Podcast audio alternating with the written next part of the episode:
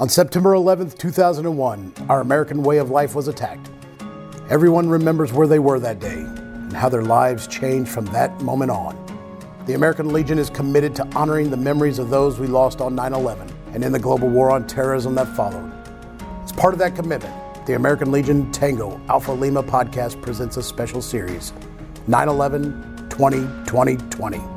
20 episodes in the 20 days leading up to the 20th anniversary of the attacks that changed the world. Each of the 20 guests delivers a unique, first hand perspective on 9 11 and our nation's response. Here is one of those remarkable stories. All right, folks, we are back with another special edition of our 20 uh, for 20 here on 9 11 with celebrating the, well, not celebrating, but honoring the 20th anniversary of 9 11. And I know I've said a lot in the past. I'm super excited about the guest, but this is my favorite one, uh, largely because he's one of my best friends in the entire world. So, everybody, this is Robert Douglas. And rather than go through his full bio, I'm just going to tell you about why Robert should hate me, but apparently does not. But back in 1997, I had skipped a drill weekend. Uh, for those of you that were in the guard, you know, you skip a drill weekend, you got to make it up you got to do split training or whatever. So I had gone down to the National Guard Armory and I was sitting there at the desk when Robert walked in and he had uh, freshly come off active duty where he was an air traffic controller and he was thinking about joining the unit. And he said, I don't know, man. Uh, I, this, you know, it's an infantry unit and I'm not infantry, but I'm worried what could happen if we got deployed. And I said the famous words, dude, we are never getting deployed. Like of all the units in the entire world, Charlie Company, 3rd Battalion, the 116th Infantry will be dead last. Like you have my word on. And so Robert signed the paperwork. And what happened two weeks later, Robert? Yeah, they uh, told us that uh, we were going to get mobilized to Bosnia. It, it, literally couldn't have been more than two weeks. Like yeah, my, in terms of like hot takes not making it the test of the time, that one didn't take long to not make the test of time. And so Robert went from being a civilian air traffic controller, living a comfortable life with his beautiful wife and his what six year old and three year old. Robert ended up spending nine months in a tent with me. So no, we had a lot of good memories though. We did. No, no one has ever been uh, punished more for their sins apparently than Robert, who uh, got stuck in a tent with me. So Robert, great to see you, bud. It's always uh, fun good to, to talk to you. Too. Your 9/11 story, I think, is one of the most poignant uh, for me. You know, having been in the Capitol building that day, uh, the when I found out the role you had played in all this, I, I it's I, I, I, thank God that you were sort of at the at the helm. But tell us a little bit about your 9/11 story and where you were that day and what happened in your life. Well, um, it started off as a beautiful day.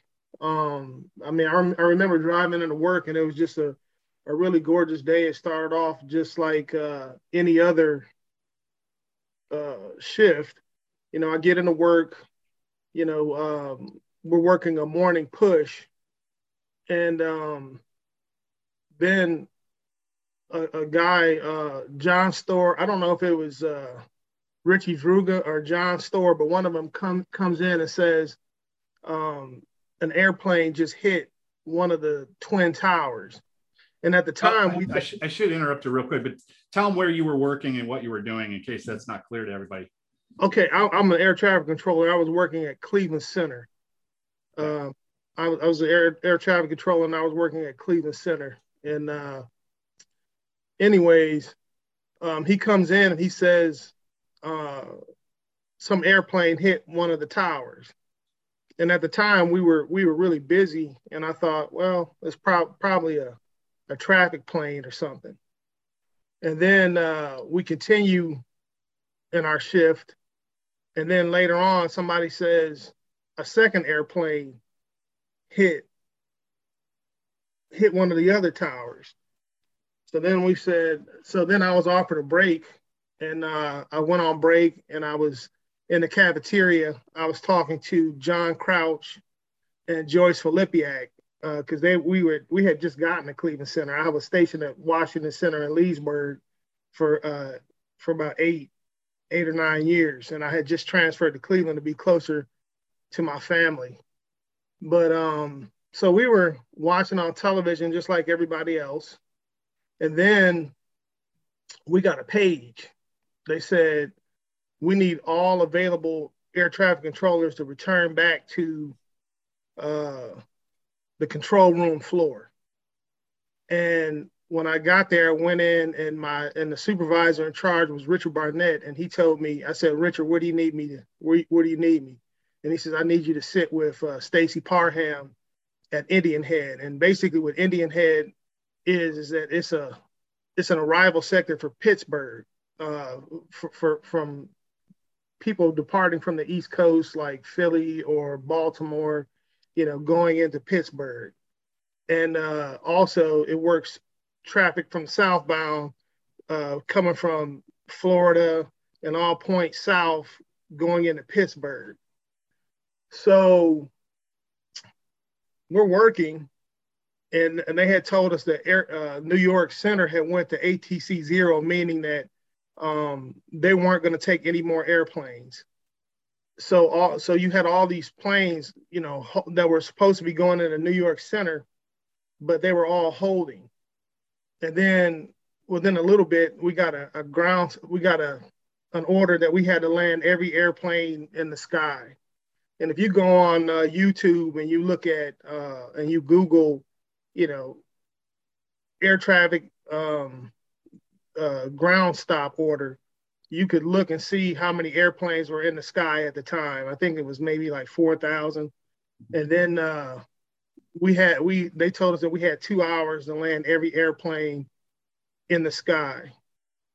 Um, so we're we're working, and then uh, United Flight 93.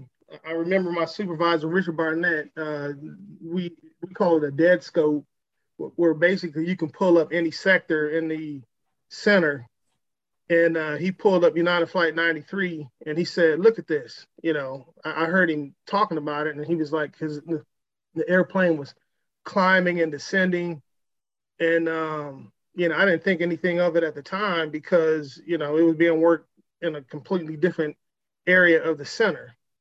So we're we're working and we're working, uh, you know, airplanes, uh, trying to get everybody landed and all that other stuff and then uh, I got a call from the Imperial sector from Linda Justice, uh, Bill Keaton and Linda Justice.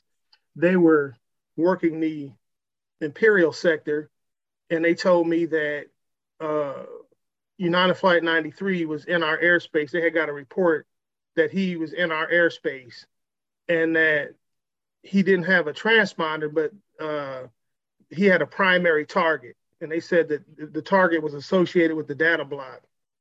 And um, so I told Stacy, I said, Stacy, we're, uh, you know, I'm taking a hand off on United Flight 93, and um, I don't know what altitude he's at. So, um, so we have all these airplanes that's that's going into Pittsburgh, and then United Flight 93 gets in the he, he's heading towards our the line of planes that we have going into Pittsburgh, and I don't we don't know what altitude he's at. So Stacy has to vector, you know, airplanes all out of his course way because we didn't know which way he was going. I mean, Linda told me at the time that she thought that he was headed to Camp David or headed towards the Capitol, and he was on a trajectory that he was heading in that direction. So um, so then we get a report. So, you know, he's close to some of the other airplanes, and we're asking some of the other airplanes if they can if they can see him, um, if they if they see an airplane. And then I think that we got a report that he was at maybe like eleven thousand or something, eleven or twelve thousand. But I'm I don't I don't remember, but I, I think. And then uh, Pittsburgh approach you know, in the middle of, of, you know, we got about 15 airplanes going into Pittsburgh, and Pittsburgh said that, um, well, we think that he's, you know, we, we got reports that he's, you know, in our area, and they and they closed down and they bailed. And I said, man, you guys can't bail. I said because, uh, you know, we got all these airplanes coming in, And then instinctually, uh, we just said, okay, we'll just reroute them to Palmer and Johnstown. And then in the middle of all that, um, one of the airplanes said that he saw a puff of smoke emanating from the countryside, and that uh, you know, and then Stacy asked him, could he? Well, first of all, I got to back up because then I said, in the middle of all this, I said, Stacy, I think that I said, uh, I lost a primary, we lost a primary target on United Flight 93. I don't see him anymore. I mean, the data block is in free flow, meaning that um, the primary target was gone. And then a little bit after that, we got a report from a pilot saying that there was a puff of smoke uh, from the emanating from the countryside. And Stacy asked him, taking his own safety into consideration, would he circle around and tell us what he saw? And he said that he saw a large uh, debris field of what looked to be a really large airplane, and it, and it created a really big gorge, and that he could see uh, fire from uh, on the treetops and a large large uh, debris field. So then, uh, so then we notified the the watch desk, and they notified uh, mil- the military watch desk, and they notified you know everybody else that needed to be notified. Simultaneously, while all this is going on, uh, there was a bomb threat or, or something falling into the center. So they're evacuating. So we're, we're working all these planes and they're evacuating all of the controllers from the from the center. So you know, one minute all the phone, you know, one minute, uh, you know, you can hear a thousand voices. You can hear all kind of conversations. And You can hear people talking and phones ringing and, and just control chaos. And then I look up and it's just me and Stacy uh, we're in we're we're in there. We're the only ones, and uh, then along with Horst Schultz, we had an order to land every airplane in the sky within two hours. Um, we were still taking airplanes from uh, Washington Center primarily. Um, I don't know, maybe 20, 15, 15 or 20. And um, so we um, so we I look up and then and then you know it's just me, Stacy, and Horace Schultz. And then Horace says, "I have an order that we have to go down to one controller." And I, I look at Stacy and I said, uh, "You know, this is a real bomb threat, and this is going to be it. Then uh, your kids deserve a mother." I said, uh, "Desmond and Ross, you know, D- Denise is, safe." and uh, you know, if something happens, then um, you know, Jack and Sam, they they need their mother. And she didn't want to go, but I said, Stacy, you have to go. I said, Stacy, you have to, you have to go. And she really didn't want to. But um she she ended up leaving. And then we continued, I continued to land the rest of the airplanes at Palmer Airport and Pittsburgh reopened. And um, you know, for the next, you know, 50 minutes or so, um, we continued to clear out all of the um, airplanes, you know, and when United Flight 93 crashed, I mean, it, you know, I said a, I said a quick silent prayer for them. And, uh, you know, we, we just kept going because of mission, you know, you, you have to keep, you know, you got other airplanes and you got other people that you have to get to safety. So you know you just keep you keep going. I mean you don't you don't really think about it. You know you think about your training and you think about um you know the mission. And then you know the, the other thing that came to my mind is that you know the the military uh saying about i would guard everything when the limits of my post and only quit my post when properly relieved. And i did not feel that i didn't feel that uh, it was time for me to go. I felt that I had more work to do. So, anyways, um, so we get the air, we get the all the airplanes uh, landed, and then you know I'm sitting there with Horst, you know, and you know, you kind of reflecting on what had happened, you know, and then they said we have to go down to one, you know, one person in the area, and Horace was, you know, he was an old man at that point. You know, he's about 60 years old, and I don't, you know, and he might have had hearing aids, and you know, maybe he didn't, but he, you know, he couldn't control any airplanes, and if something came up, you know, I didn't think that that uh, you know, he was equipped to deal with it. Um, even though he was a good guy and a good supervisor, but you know, as far as being like technically proficient as a controller, you know, I didn't, I didn't really know. So I just, I volunteered to stay behind, and you know, then you saw the the bomb sniffing dogs. You know, they brought the bomb sniffing dogs through, you know, and all that other stuff. And then about probably an hour and a half later, uh, NORAD took over all the airspace in the United States.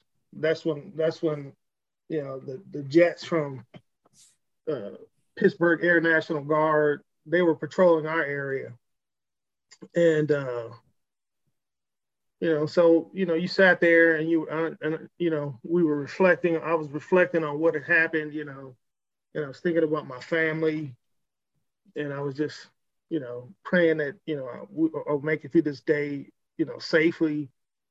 And then um,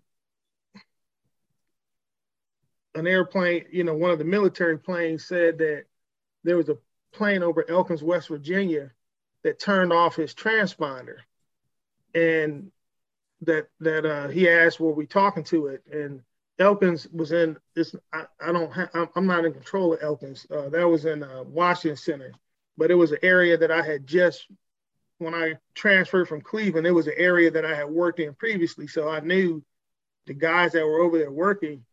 And I called over there and I said, uh, I said, uh, Elkins, this is uh, Morgantown. I said, are, are you talking to an airplane at flight level 240 over Elkins? And they said, uh, they said, no. And I said, um, I said, okay. I said, uh, there's an F-16. And he said that somebody just turned off their transponder and that they have orders to shoot down any airplane that's not that's not uh, who turns their transponder off. So at that point, I said, you know, at that point, I asked Bill Keaton. I said, man, I said, Bill, I, I had to run down to the to the watch desk real quick, and I need I need you to watch this area. And he said, okay. So I'll run down and I tell Rich Reed, I said, Rich, I'm gonna need some help because I think it's a developing situation here. Um, that an airplane just turned off its transponder, and I think um, this military plane is going to shoot it out of the sky. Then you know, Rich Reed, he he uh, he sent. Uh, you know, it, was, it kind of pissed me off. I mean, at the same time, I was you know, it upset me a little bit because Stacy, who had worked United Flight 93 when they crashed, and everything that she had went through that day, she was the first one to come back. Her and her and Brad Kennedy, but Stacy was the first person to. uh I said, man, out of all the people that we had in the area, I mean, and everything that she had went through this morning, that she was the first one to come back. So she came back, and then I got her and Brad Kennedy up to speed about what was going on and then we quickly established uh, a, a, team of controller to controller with Washington Center, uh, watch desk to watch desk with Rich Reed talking to Kerry Johnson at uh, um, Rich Reed was our um, person running the desk on 9-11. And then uh, he was talking to Kerry Johnson at Washington Center, and then they were coordinating military watch desk to military watch desk. Yeah. And then the F 16 says, um, I need to know. Um, he says, I have radar contact on this airplane and I'm moving in for the attack. I need it. He says, before I fire, I'm gonna I'm gonna call and ask you one last time if you're talking to him. So then I, I call over to Washington Center and uh, I think it's Ron Myers. I don't know if it was Ron Myers or Ron Matika who was working. And then I said, uh, Ron, are you guys talking to somebody at flight level 240 at Elkins? And he says, no, Doug, I mean, we're not. And I said, well, could you check on the, you know, on the Marlington extended frequency and could you check with uh, Indianapolis Center to see if maybe he's sitting, you know, if he's sitting on the frequency because uh, somebody's about to get shot down over Elkins. And I said, I think it's a friendly because he's just orbiting. He's not flying and he's not flying towards something, but he's just orbiting. And then um, I call, you know, um, Rich Reed is now standing outside of the area and he's got Kerry Johnson on the phone and he's got the military watch desk. And then the pilot says, all right, uh, you know, he says, Senator, I need to know, is, is, are you talk, is anybody talking to this plane? Do you know who it is?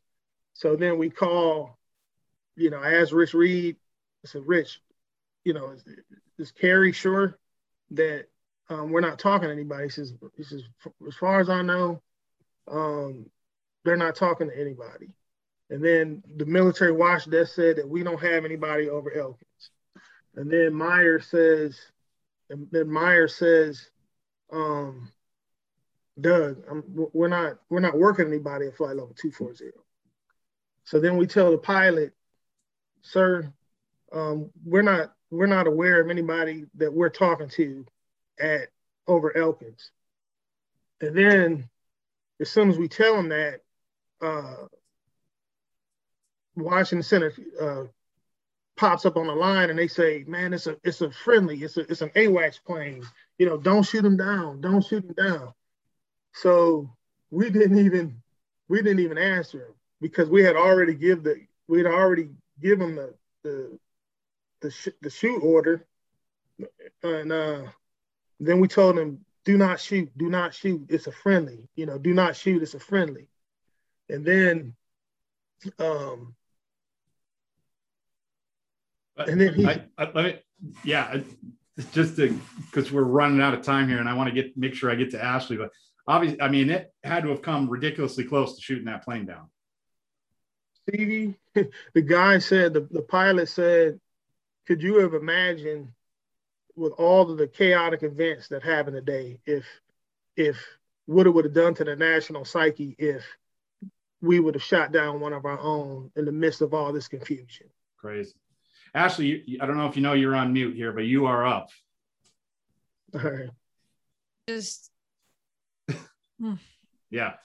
Uh, i have goosebumps. I am just in awe at your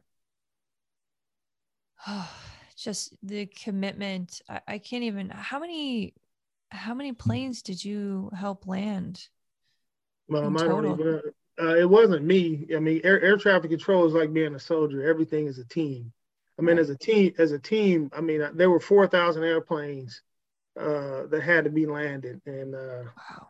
you know us and my, fellow controllers from all from everywhere we all you know, did what we had to do. And I, I don't know, I don't know if it was, you know, a million or 800,000 people, but it had to be one of the largest evacuations of, you know, of people ever. So it, it was tremendous. If you if you go on uh, YouTube and you Google 9/11, uh, you know, uh, ground stop order, and you just look at what happened over two hours, and this and this fast forwarded, I mean, you will be truly amazed at what happened. So Robert, I wanted to ask you about your relationship with Stacy. Do you are you still close with Stacy? Yeah, I mean, I, I, you know, I think about Stacy and Todd all the time, and I, I, you know, I pray for them, and you know, I, I check on them periodically. You know, uh, I think, you know, I have a, a special bond with Stacy and a kindred, uh, as a kindred spirit that I don't talk to her all that time, but I, I think about her, and I think that she she thinks about me you know, and I pray for them all the time. But um, you know, they're two of my favorite people, you know, and I love them. Absolutely. She was, she was, you know, she was truly a, you know, and it's funny that um, you know, in air traffic control, you know, in the in, in the military, you know, if you go through a battle or you go through something tremendous, you know, you get medals and bronze stars and you know, you get all this other stuff. You know, as an air traffic controller, you get a pat on the head and told that, hey man, that was you just did your job. so, you know, she she went above and beyond that day, and uh, you know, she de- you know she deserves some type of award or some type of recognition for you know everything that she did, and not just her, but but all the controllers. I mean, there was you know there's stories like this. I'm not the only one with a story like this. I'm I'm sure that people in Boston and New York who who worked those other planes that crashed into the towers and all the other stuff. I'm sure that uh, you know they have their own stories. Absolutely. Mm, so powerful. All right. Jeff, you are up. I, I was stuck with the the enduring image of an air traffic control setting that you see in movies. And it's always stressful, it seems like, at least their portrayal of it. So I'm wondering A, if that if that's accurate, and then B, how much more intense was this and and in that level of intensity, how did you guys perform so well? Uh, you know, you're trained to deal with the stress and trained to deal with the intensity. I mean, most of the time, air traffic control is 80% routine and 20% extemporaneous. You know, 80%, you know, you got the same routes, the same planes flying at the same time. And, you know, they hit at different times, but you're, you, you know, you train and you learn how to do it. Uh, what made September 11th unique is that you went from 80% routine and 20% extemporaneous to being 100% extemporaneous. And that just, uh, that was just something that, you know, you train for. And, you know, you just hope that your training was good enough that you could, uh, you know, that you could survive. And we did. I mean, as, you know, as, as controllers, I mean, it was, it was controlled chaos, basically.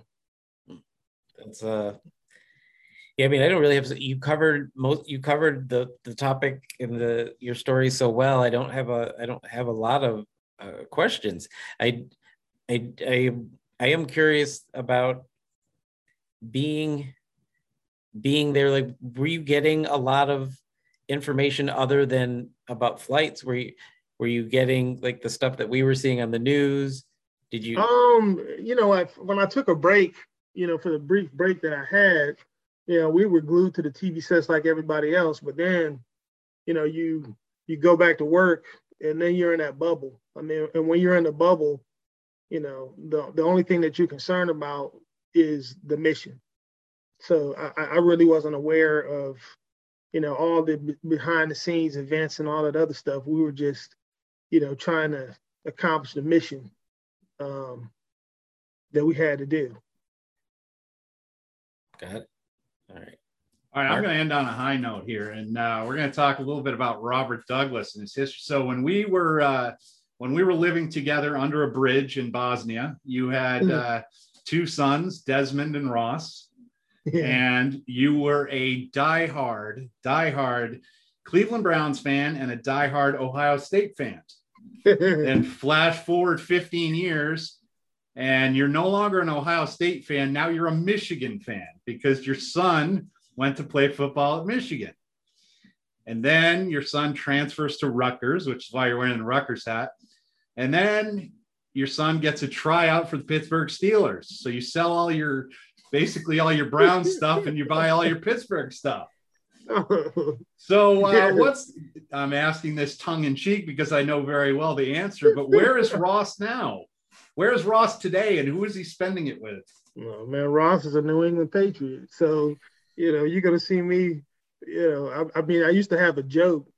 You know, you, you're my buddy, man, and I love you, but you know, guys from Boston, if they don't if they don't win a championship every year, man, they think they think they're cursed. Man, I'm from Cleveland. It took, you know, 50, you know, the uh the drive, you know, all, all, the bad stuff that happened in Cleveland, man, that's my life. I mean, you remember when I was in Bosnia and the Indians uh, lost yep. to the Marlins, I'm I'm screaming at Taser Hungary for uh, Jose Mesa to give the, you know, don't throw any breaking balls, throw the fastball, you know, and then they lose. But anyways, uh, you know, I'm a New England Patriot fan, so you know, I used to make jokes and say, man, you know, I don't, you know, I don't like the Celtics. I don't like the Patriots. You know, I don't, I don't like the Red Sox. I don't even like Boston clam chowder. You know, but now.